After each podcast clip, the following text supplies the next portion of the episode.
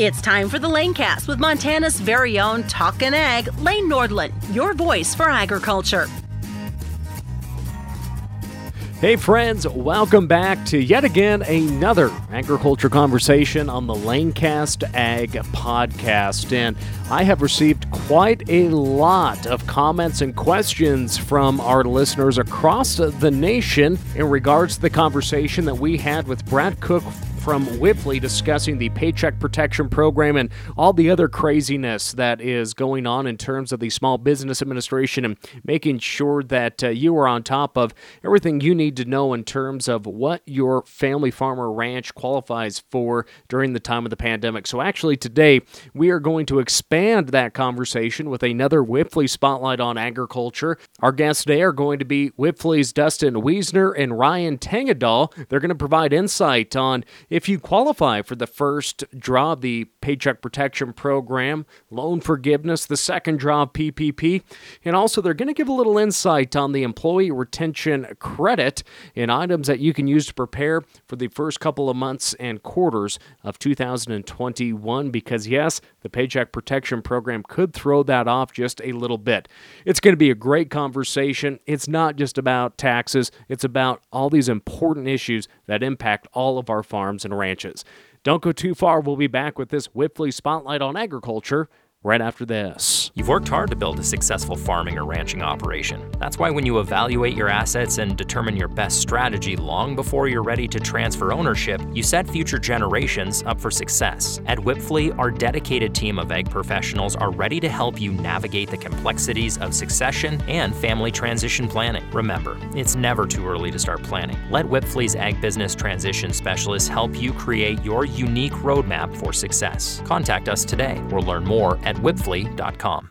Well, as we come back to our podcast today, it's the Wipfli Spotlight on Agriculture monthly segment, and there is quite a lot of questions out in farm and ranch country surrounding the Paycheck Protection Program and so many other uh, aspects that the Small Business Administration is providing farmers and ranchers and rural businesses, and just a lot of stuff that is over this farm broadcaster's head, that's for sure. And I'm very uh, excited for today's conversation. Uh, we are joined by two of Wipfli's uh, uh, top teammates. Uh, Ryan Tangedal joins us. Uh, he's from Helena, Montana, and Dustin Wiesner is joining us from Eau Claire, Wisconsin. And uh, I, am excited to really dive into this information that is very important as we look at how folks can apply uh, or reapply for the second draw of PPP or for the first draw of PPP. But uh, first off, Ryan, I'll start with you. You're a Montana native. Uh, you work with agribusinesses, with farms and ranches. Uh, could you just give us a, a, a, quick background about yourself and uh, where you grew up and how uh, you, you found a career at Wipfli? Yeah, uh, I was uh, born in Plentywood, Montana, actually, the northeast corner of the state, and graduated in 2007 and went on and got my master's degree in accounting from uh, Montana State University Bozeman. And, uh, you know, called up uh, Kurt Barnikoff up in Havre, Montana about a job for uh, tax accountant for Wipfli at the time. I couldn't pronounce the name right in my interview, uh, but uh, I eventually got the job. And uh, start, me and my wife started in Malta Montana, and then uh, three years ago we moved here to Helena. So kind of got started mostly with the farm and ranch clients up in Malta. Well, Malta is a, is a great town. That's where uh, the Nordland family, where my family actually is from. Well, the Dodson uh, community, just 17 miles west, is, where uh, my family's uh, ranching operation and heritage is, is, from on my dad's side of the family. So, a great highline community. And actually, if we look further east down the highline, we would hit the state of Wisconsin um, eh, with uh, Dustin Wiesner joining us, uh, a senior manager and CPA, of course, with Wipfli. Uh, Dustin, uh, let's share a little bit about uh, yourself and and work with Wipfli and more on your background. Sure. I grew up in a small town northwest of Eau Claire, about an hour northwest of Eau Claire, with a little less than 600 people. Uh, I grew up, we're helping my grandparents on their dairy farm in Wisconsin, and so uh, went to college, uh, graduated, started with Wipfli right out of college. Been here for 12 years, working on mostly agriculture clients, and um, some of those clients that also have a manufacturing piece to their agriculture side. So that's kind of my background. Well, great. And that's one thing that I do really want to stress to our listeners. When, when they look at Wipfli, they see the name and they see, you know, uh, CPA attached to it or consultants, they, they automatically just think, you know, tax season. And that's just one thing that I want to break down uh, that, that, uh, that, that uh, stereotypical thought process that Wipfli is just uh, accountants getting your taxes ready. It, it's so much more, and it's so much more specifically for the farm and ranch and agribusinesses out there in providing so many more resources. And Brad Cook touched on it uh, in our last uh, Wipfli Spotlight on Agriculture conversation uh, between the estate planning aspect of it, the making sure the next generation and the current generation have that plan in place to be uh, a successful operation in the future, uh, uh, being an advisor on issues like the Paycheck Protection Program. I could go on and on and on. And we're going to have those conversations in the coming weeks and months. But, uh, gentlemen, today, so many folks here as we move into uh, the second month of 2021, they're learning so much about the Small Business Administration and funding that is available for farmers and ranchers. And uh, in my last conversation with Brad Cook with Wipfli, we touched on that Consolidated Appropriations Act of 2021. You know, there's about $13 billion allocated that will directly impact the agriculture community. Um, but there's been so much out there from the inception of the CARES Act and so many farmers and ranchers, whether they're they're uh, uh, larger operations or smaller operations like like I would have or my dad would have in terms of uh, our agriculture portfolio and our livestock. There's a lot of questions out there. What type of program can they apply for? It, um, a lot of folks didn't even know that they could even apply for the first draw of the Paycheck Protection Program. Um, so we do have a new act, of course, that Consolidated Appropriations Act of 2021. Uh, providing a lot more opportunities for farmers and ranchers who have been hit hard by this pandemic. So, first off, if a person you know didn't qualify for a PPP loan or they didn't know they qualified for a PPP loan as a agriculture entity um, how are they eligible now with the, the Consolidated Appropriations Act? Uh, how does this new legislation say clear up some of the controversy that we saw in that first round or the first draw of PPP? Um, uh, Dustin, could I start with you on that question? And, and Ryan, feel free to jump in uh, as well. Sure. Uh, that that's a great question, Lane. Actually, you know, there's been a lot. There's been a few changes geared mainly towards the agriculture side of things in this most recent act. And one of the biggest things here is, you know, in the first round of PPP, you know, the the calculation of the actual loan that the client or business uh, was used to calculate what they qualified for was based on self-employment earnings.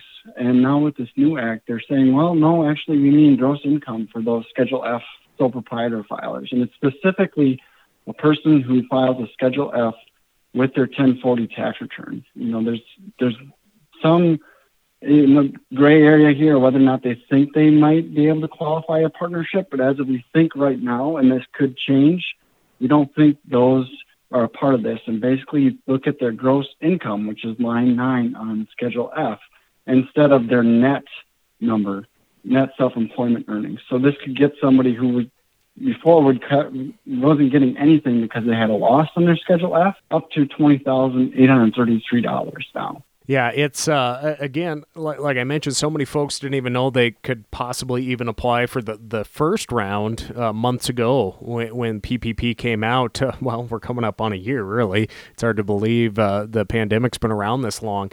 Uh, Ryan, uh, when you were working you know, with your clients, maybe you're getting calls, maybe you're reaching out to some of these clients saying, "Hey, you, you now qualify for this opportunity to to receive uh, s- some funding through it."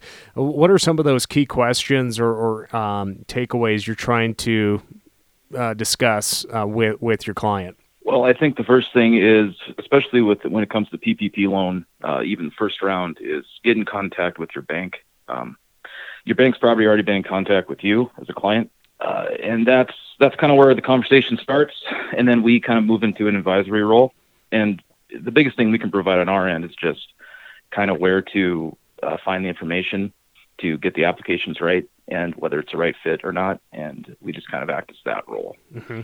But I mean, like like Dustin said on this one, I mean, this is just a simple line change and calculation with this first round. And you know, there's people that didn't even think twice of it because they had a loss and they didn't have any money. Yep. And now all of a sudden it's based off a totally different line. And, you know, hopefully banks have reached out to you and hopefully maybe they've paid attention, but we just kind of act as a consultant on it. it. Is kind of our role. Now, could you maybe expand upon it? Uh, Dustin did mention the max amount uh, that a farmer or rancher can receive is twenty thousand eight hundred and thirty-three. And, as you mentioned, a lot of folks they, they said, "Oh, I have a loss, I don't qualify." Well, now they do. When, when you look at the Schedule F form, what does that calculation look like? Just to just to paint a picture for our producers to maybe look at that form themselves and, and estimate possibly what they could receive uh, through the SBA, uh, Small Business Administration's PPP loan? Well, yeah, I would say if you're over $100,000 on line nine automatically, I would just bring that to your bank immediately and talk about it. Uh, draw one. I mean, that's just, I think that's the easiest first step. And even if you, uh, you know, are a little bit under 100,000, I mean, there's still, I think, a way of allocating up too. I think that's a little gray, but mm-hmm. I think if you're over 100,000 on line nine, I think it's automatic. Just say, hey, you know, didn't get this at a loss, but I also made over hundred thousand dollars in gross revenue. Yep. So it's kind of just where it starts. Yeah, and the, the the caveat there is, does that person also have other employees there? You know, because right. if they don't have any uh, other employees, then that line nine is, you know, that's over a hundred thousand, and even if it's greater than zero, you still qualify for something. Twenty thousand eight thirty three is the maximum in the case of somebody who doesn't have any employees. But in the case of somebody who also has employees, it's a little bit more detailed than the calculation. You know, you take that same line nine number and then you subtract out basically your employee costs, your your wages paid to those employees, payroll taxes, employee benefits, those kinds of things.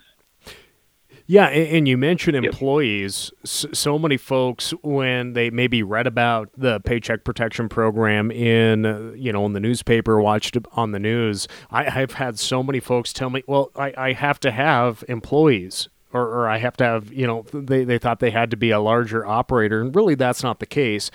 But, you know, uh, uh talking about payroll, should payroll be a farmer rancher's only covered expenses uh, when, when, we're looking at uh, how to actually go about the PPP application process, and that also comes into the the uh, uh, what am what's the word I'm trying to the forgiveness loan application as well. But how should a producer use payroll uh, when it comes to covering expenses and looking at the overall goal of these programs? I'm just thinking, you know, if they're looking, the biggest thing when I if I were if I were in their shoes going to the bank looking for a PPP loan, is I would look at my next eight to 24 weeks and say, okay, what does my labor cost look like, and what kind of a loan, what kind of a maximum loan can I get? Because you can base your maximum loan off of either 2020 cost or 2019 cost, depending on which one is bigger, and what you actually spend. You know, just because you're qualified for a maximum amount doesn't mean you have to take that much. You know, you can take a smaller amount.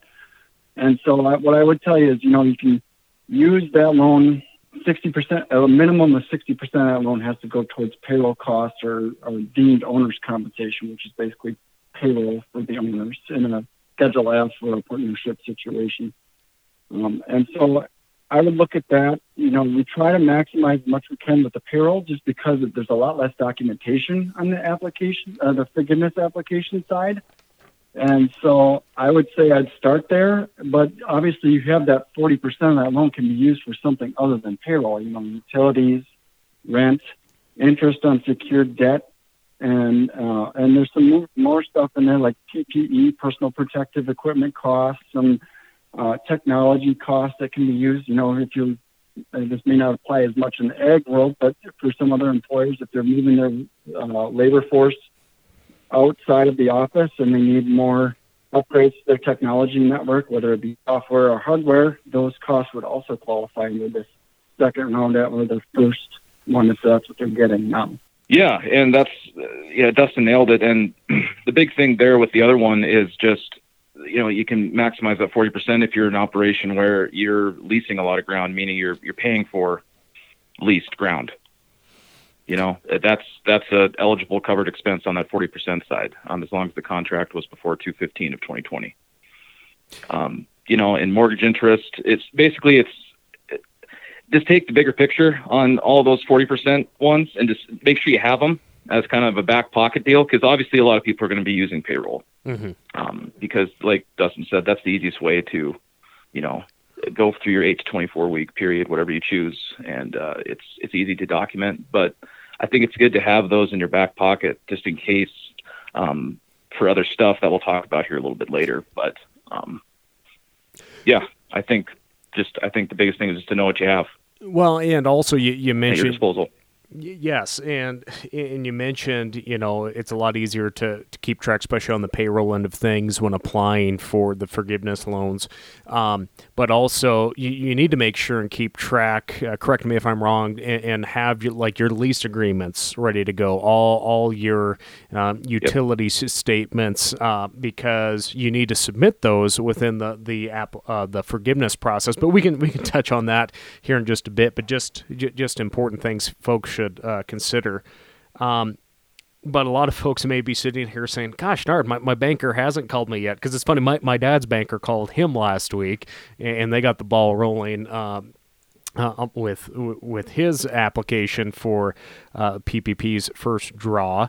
Um, what uh, what what does it look like? I guess you know a local lender um, reaches out, or you reach out to them for the PPP application, uh, and this is one thing we have heard uh, is that those lenders don't have the new application forms yet, and the question is. Um, should you fill out your PPP loan on the old application, or should you wait until they send that to you? What, what's your advice on that front? Yeah, I think again, it, it depends on what your lender wants, but uh, it all goes back, Lane, to what documentation do you have already? I mean, if it's something that you already know you can get you can get forgiven anyway, mm-hmm. even if you don't have, even if now you qualify for a simpler application, if your bank's uh, requiring that you fill out um, an older form or just requiring you a little more documentation, if you have it, I mean, I still don't think it's, you know, go get that forgiveness when it's there. Mm-hmm. But uh, you know, I think the biggest struggle so far has been you know, I was just talking to a local lender up on the High Line, and there's, you know, there's three different banks doing three different strategies on this, three different guidelines. Yeah. You know, it's it just it's very dependent on that relationship with the banker. So.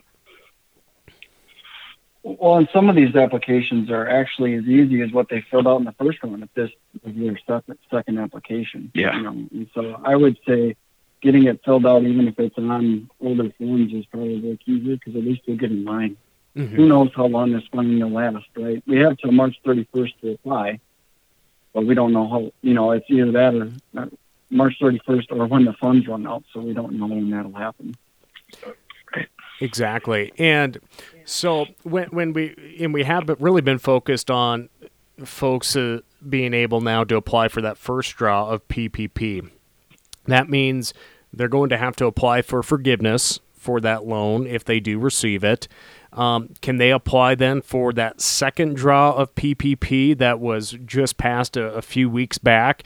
Um, what does that timeline look like, and, uh, and what are you when, when, working with some of your your your friends in farm and ranch country? What are those recommendations you're making when looking at forgiveness and then applying for that second uh, draw on PPP?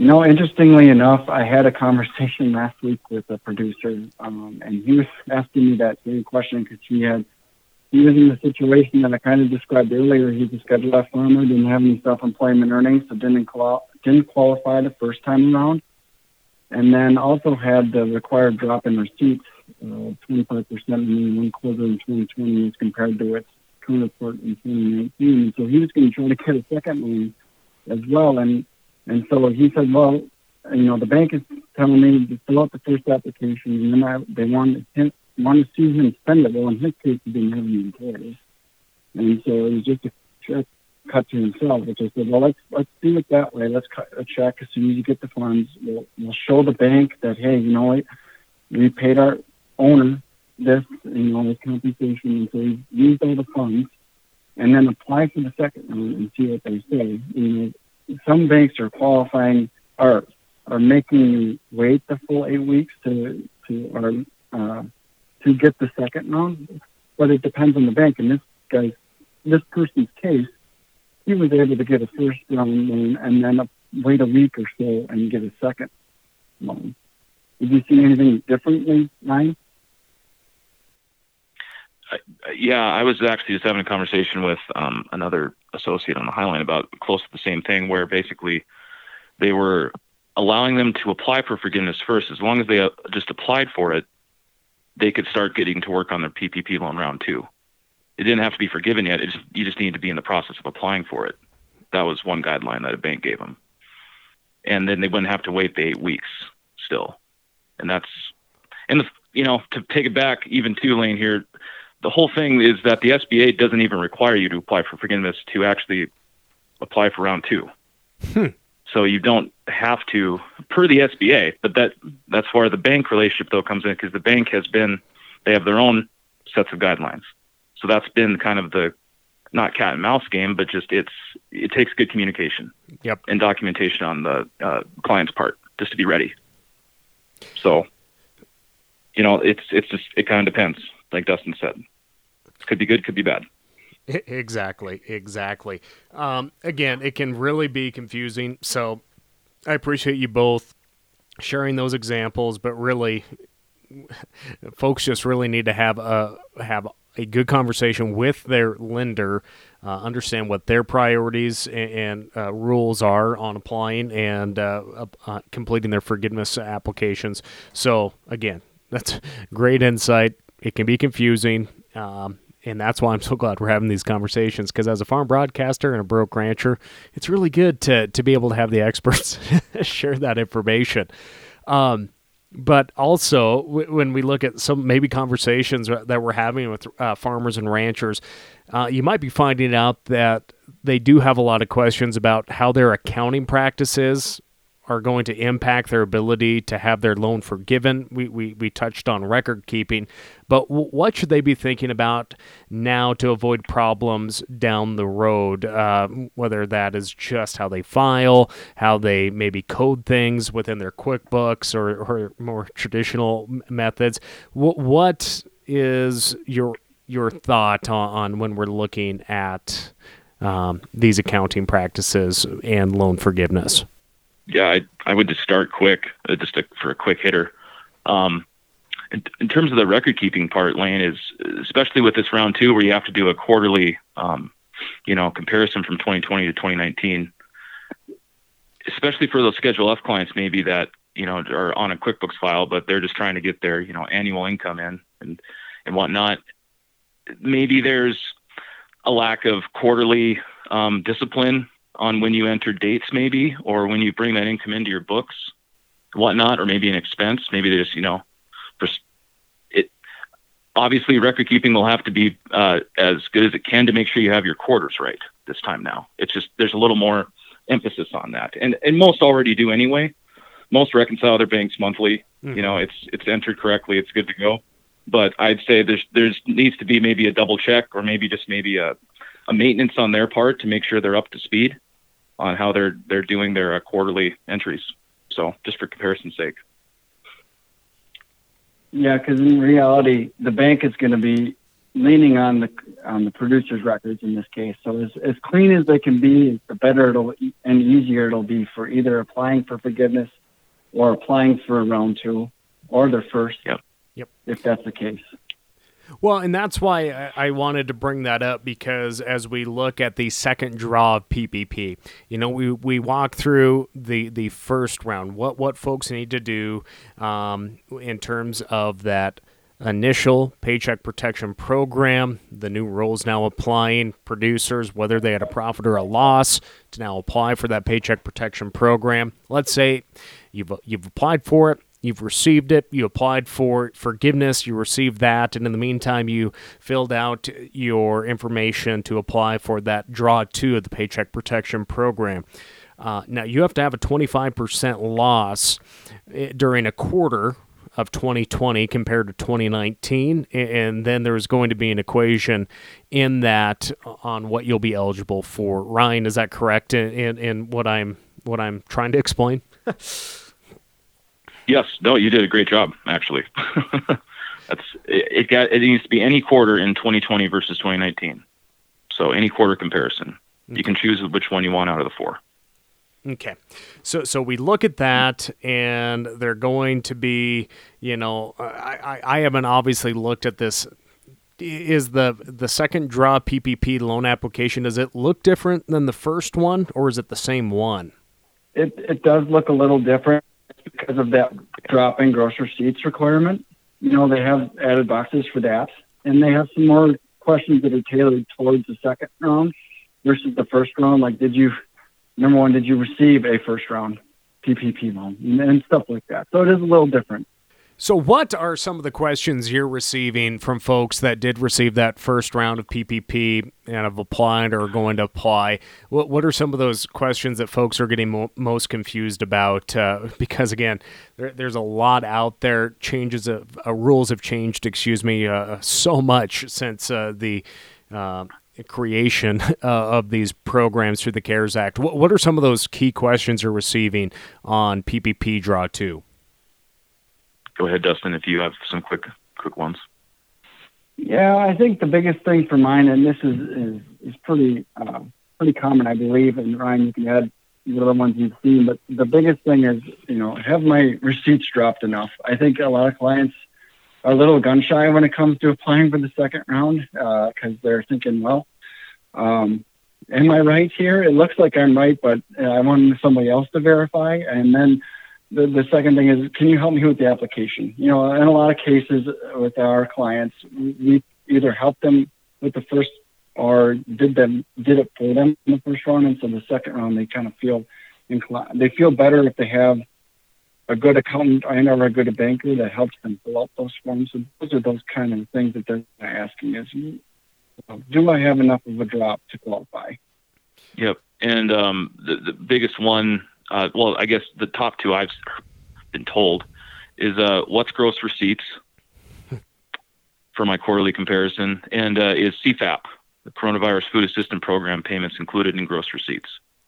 Um, those are the top two uh, I say probably three is is how how does the monthly payroll cost calculation go when you've met the qualifications for round two, um, and what payroll periods do I use? So I, I'd say gross receipts would be the top one because people like like Dustin said, people are gun shy because some are saying, well, hey, did I did I make money? You know, or in some cases, am I even doing it correctly per my records I have? If there's some clients who keep really good uh, records and they just don't quite know how to, you know, put one spot to the next, mm-hmm. so to speak, in terms of what's income, what's net revenue, what's gross revenue, you know. So we kind of guide them through that, and usually it's. I think one thing too with this quarterly comparison is they're not requiring, you know, a uh, audited pair of financial statements. You know, they're they're just trying to get your records, and if it's consistent, and you sign off on it. You know, I it's good to go. Send it in you know. So. Yeah, and, and just kind of as I mentioned, you know, there there has been some talk from a couple of senators of, possibly getting that CFAP money not included in gross receipts. We'll mm-hmm. see if mm-hmm. that goes anywhere. But I, I did recently read that. Yeah, yeah, I, yeah. I, I read that too this morning too, Dustin. Yeah, Ryan, I was going to follow up with you on that. Uh, obviously, you know they're they're trying to possibly exclude that, but but as of right now, the CFAP funds are a part of that gross receipts as of this broadcast at the beginning of February 2021. Am I correct in saying that? You are correct. It's showing up on the ag program payment to 99 from okay. the USDA. So. Okay. I, I, just wanted to, to, to, be clear on that because that has been brought up in the past um, on some of our my other podcast shows here, just talking about uh, uh, that CFAP money, and of course that as as of this show and broadcast, it is being uh, it needs to be classified as income um, through through that USDA CFAP program. Um, so guys you know we, we brought it up just a little bit ago uh, that employee retention credit uh, for 2020 i, I do want to jump back to that because I, would like to maybe define that a little more uh, what what exactly is that um, in terms of what folks should be thinking about uh, uh, in their filings on this past year and the chaos that, that has been a part of it so i could i could try to explain this one clearly go ahead dustin I was, uh, go ahead, Ryan. Go ahead. No, I was going to say like I could try to explain this one. Um, big picture, but Dustin does a much better job with employee retention credit from a from a broad point. So I'm gonna I'm gonna defer to him because this is a mouthful. So. oh well, Ryan Ryan's just being polite. um, well, so with, with with the employee retention credit, you know, the initial uh, uh, put into play our initial law put into place by the CARES Act was that anybody uh, that um, instead of using PPP loans could get a 50% of their wage, wages paid to employees uh, and get a credit back to help pay for those um, those wages. And so a lot of clients who didn't necessarily qualify for PPP or thought they, you know, that the gray area was their economic uncertainty, they maybe didn't use it um, or didn't apply for it. They used this credit uh, just to help them pay for some of their payroll now with the Consolidated Appropriations Act of 2021, that, that act has put into place that it doesn't matter if you've received a PPP loan. You can still create, claim the employee retention credit as long as that credit is not claimed on wages that were used, uh, that were paid by uh, PPP loan funds. And so to qualify for that credit, though, you need to have a 50% or greater drop in any quarter in 2020 as compared to its counterpart in 2019 in reserve receipt. And so that's on wages starting from March 13th through the end of the year. And so up to $5,000 per employee, which means you have to pay them at least $10,000 a year starting on March 13th and forward. And then so up to a $5,000 credit per employee. It cannot be paid on or cannot be claimed on wages that are related. So any owners that are employees cannot get their wages uh, paid for through this credit, and it cannot be used on commodity wages. But then it also got expanded for 2021 here, so you can claim that credit in the first two quarters, and the and the amount of the credit and the qualifications of the credit have went down a little bit. So we talked about the at least 50% or more reduction in gross receipts. Well, that's dropped to 20% or more in the first two quarters here of 2021 as compared to the first two quarters in 2019. Um, and then also the credit has gone from 50% of wages to 70% of wages. And whereas before the credit was an annual credit of 5000 the $7,000, which is 70% of the 10000 wages, is a quarterly cap. You can get up to $14,000 per employee rather than the 5000 uh, dollars per employee for the year. So that's kind of a big deal for a lot of people. The, the only caveat there, again, you cannot use claim this credit on wages that were used that were being paid for by PPP funds. And so that would be what Ryan kind of alluded to earlier, as maybe maybe we don't claim a lot of the wages when we go for the forgiveness application for a PPP loan because we can use those wages against this employee retention credit. Right. So that's a lot. That's a lot to take in. It's very yeah. complicated. Um, and that's just the general. There's a lot of exceptions to that and all that kind of stuff. So you're talking about. So if I I had that 50% or greater drop in receipts in, in a quarter in 2020 as compared to its that same quarter in 2019. You know, I qual those wages that I pay qualify for that credit in the next quarter as long as I don't get to 80 more than 80% of the 2019 receipts for that quarter. So if I had a 50% drop in the second quarter of 2020 as compared to 2019, and then in my third quarter, I had a 83% of the gross receipts of the same quarter in 2019, then I can still claim the credit on those two quarters wages, and then the credit would then end in the fourth quarter. Does that kind of make sense? Liam? Well, well, great thing about podcasts, I can go back and re-listen to this a few more times, and I can take notes, and I can quit. You guys can quiz me on it, because um, you know I'm just I, I, was one of those liberal arts students at, at Montana State University. I was ag, ag education relations, so not saying I'm the brightest uh, uh, or the dullest crown in the box, but you know the best part about this is you can call your Wipfli experts and you can listen to this podcast and re-listen to all that great information Dustin just shared. But it does make sense, Dustin. I just listened to this four more times and it makes sense to me now. Good.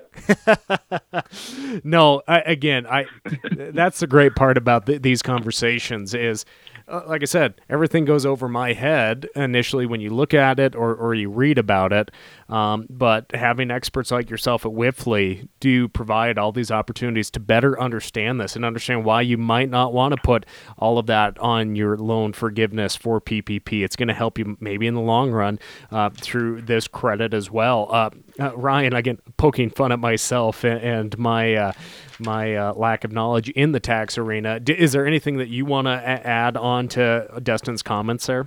No, yeah, I think just you know, without going into too much detail, there's a lot. There's uh, we're going to see when we're doing 2020 tax returns this year, we're going to probably see the advantages for the credit for the 2020 option, and for that 2021 option, that's where the planning, the real planning, might be you know super beneficial. Is you know, we figured out what to do in 2020, and now this employee retention credit for the first two quarters of 2021. If we know that, I mean, remember what Dustin said, it's easier to apply for this one, meaning um, you only need to show a 20% reduction mm-hmm. for first two quarters when compared to those first two quarters in 2019. And you also, um, you get more, you get more per quarter in credit. So there just, there's going to be planning involved. And that's where we're really just going to, you know, bring it home that you know there's things whether it's amending uh, payroll reports or whether it's figuring out where the best fit is.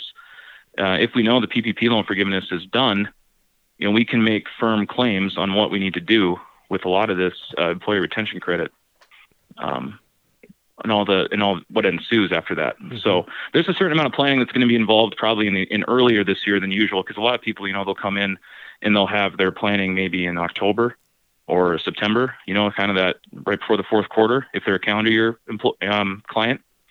So that's where it's it's maybe going to be beneficial to call your accountant and just say, hey, can we talk about this maybe in March, or you know, should we talk about it? I don't know now. Mm-hmm. Yeah, you know, there's well, no better time than the present. To, well, and one thing to think about is, you know, a lot of our farmers are are cash basis, and so these yep. gross receipts are determined on the same basis that you file your tax return. So you can enter into some of your deferred payment contracts and potentially get your income low enough in the first or second quarter here of 2021 to be able to take advantage of these credits. And so if you're able to spend, you're also getting a PPP loan for the second time or first time. You're able to spend that as fast as possible, whether it be wages and or other non-payroll costs that qualify. Then there's a possibility you can get I don't want to say double money, but it's like a double benefit, right? And that's the key planning piece. Mm-hmm. Well, uh, Dustin, I, I think uh, Ryan owes you a beer or a Coke or something. He kind of gave you the, the short end of the st- stick, give, giving you that long explanation, though. but uh, uh, guys, I have no problem doing that. but but guys, I, that is it, it's such good information and important information that folks should be thinking about because it's a busy time for especially cow calf operators that are that are in the middle of uh, calving or are going to be starting looking at calving or or folks looking at, at uh, getting ready for the the next round of spring crops to be planted you know, sometimes these things get pushed to the back burner, but it, this year especially, it's so important to be thinking about these, be be working with your tax experts like like the Wipfli team in, looking at our prep for 2021. Um, guys, I, I, know we talked about that tax credit. Uh, any other areas that folks should be thinking about um, it, these first couple quarters of 2021, um, uh, or or just any, any other uh, tidbits you want to share with our listeners today before I, I let you get back to to your your work days? Uh, you know, I think there's still, still a lot of gray areas here. You know, we're not 100% sure on the gross receipts piece. Uh, we're not 100% sure on the gross income line nine stuff. You know, uh, we think we're right in what we're saying here, but there's still some gray areas here that will be clear, hopefully clarified before the March 31st deadline comes and go, goes with the, the application process. But I guess my one piece of advice is to make sure you're talking to your accountants, especially now, maybe more than once a year. Uh, there's a lot of things that change. Uh, we've seen over the last 12 months, I don't know how many changes. Um, and, and sometimes you can miss out on stuff if you, uh, if you don't talk to your accountant, accountant on time. Yep. I mean, yeah, Lane. I mean, before the CAA came out, this new act. I mean, you know, PPP loan forgiveness, the expenses weren't weren't going to be deductible. Whatever you know went against your forgiveness for PPP loans, and that was a planning thing we were doing throughout November and December. We were making sure that we had that loan forgiveness as kind of just other income because it was wiping out those expenses if they applied for forgiveness without those expenses. And that just all changed on, you know, I think it was the 27th of December. And, you know, it, it was a good change because that means they got to have their expenses back. But it's, it's a, 2020 was a constant change of mind, mindsets on so many things. And we planned as good as we could. And we, we have no idea if March 31st is going to be the date, you know, Yeah. it, we don't know with with some of this stuff. It's it's just like I said, maybe now.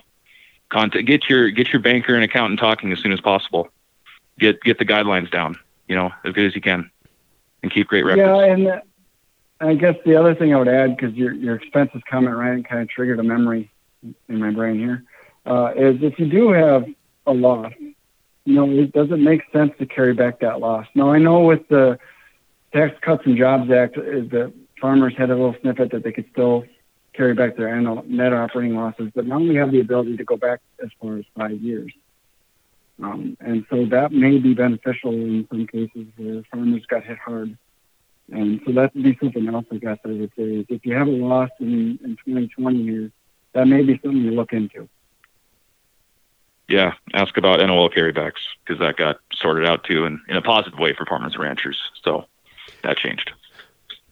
We could do a whole other podcast on that subject. I, I think So- we might have to. We'll we'll drop uh, our, our uh, uh, Brad Cook with Wipfli a, a note and, and about a next month's uh, topic possibly. But again, such important information uh, to be thinking about for all of our farmers and ranchers, uh, the agribusinesses, or just anyone in general that uh, could qualify for a PPP loan to keep your business afloat.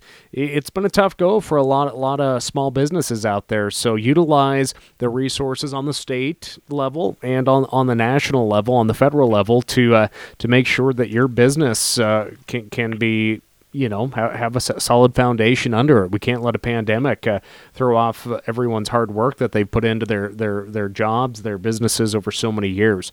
Um, again, hey uh, Ryan and Dustin, I appreciate the, the time a- and uh, energy you put into understanding these ever changing rules.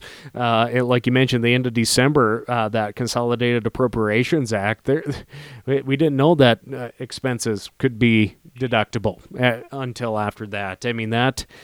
I, I was concerned about that with my PPP loan for for my uh, small business because you know that that just i- i- it's just so confusing, and so I appreciate you guys continuing to just uh, continuing to read hundreds of pages of new legislations and, and bills and everything. You probably read them more than the legislators do that pass them.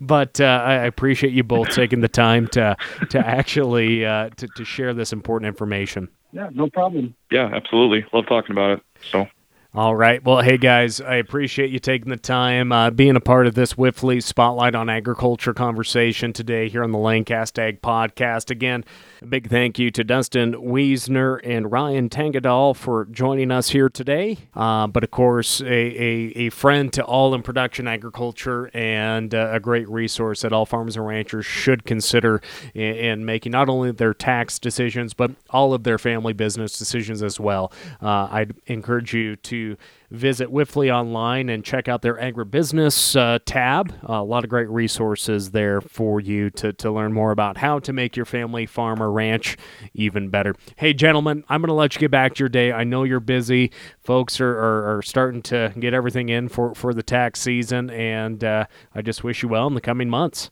yeah, thanks, Lane. Appreciate it. Thanks. Hey, friends, that will do it for today's agriculture conversation on the Lanecast Ag Podcast. For more on Wipfli and their agribusiness services, visit them online.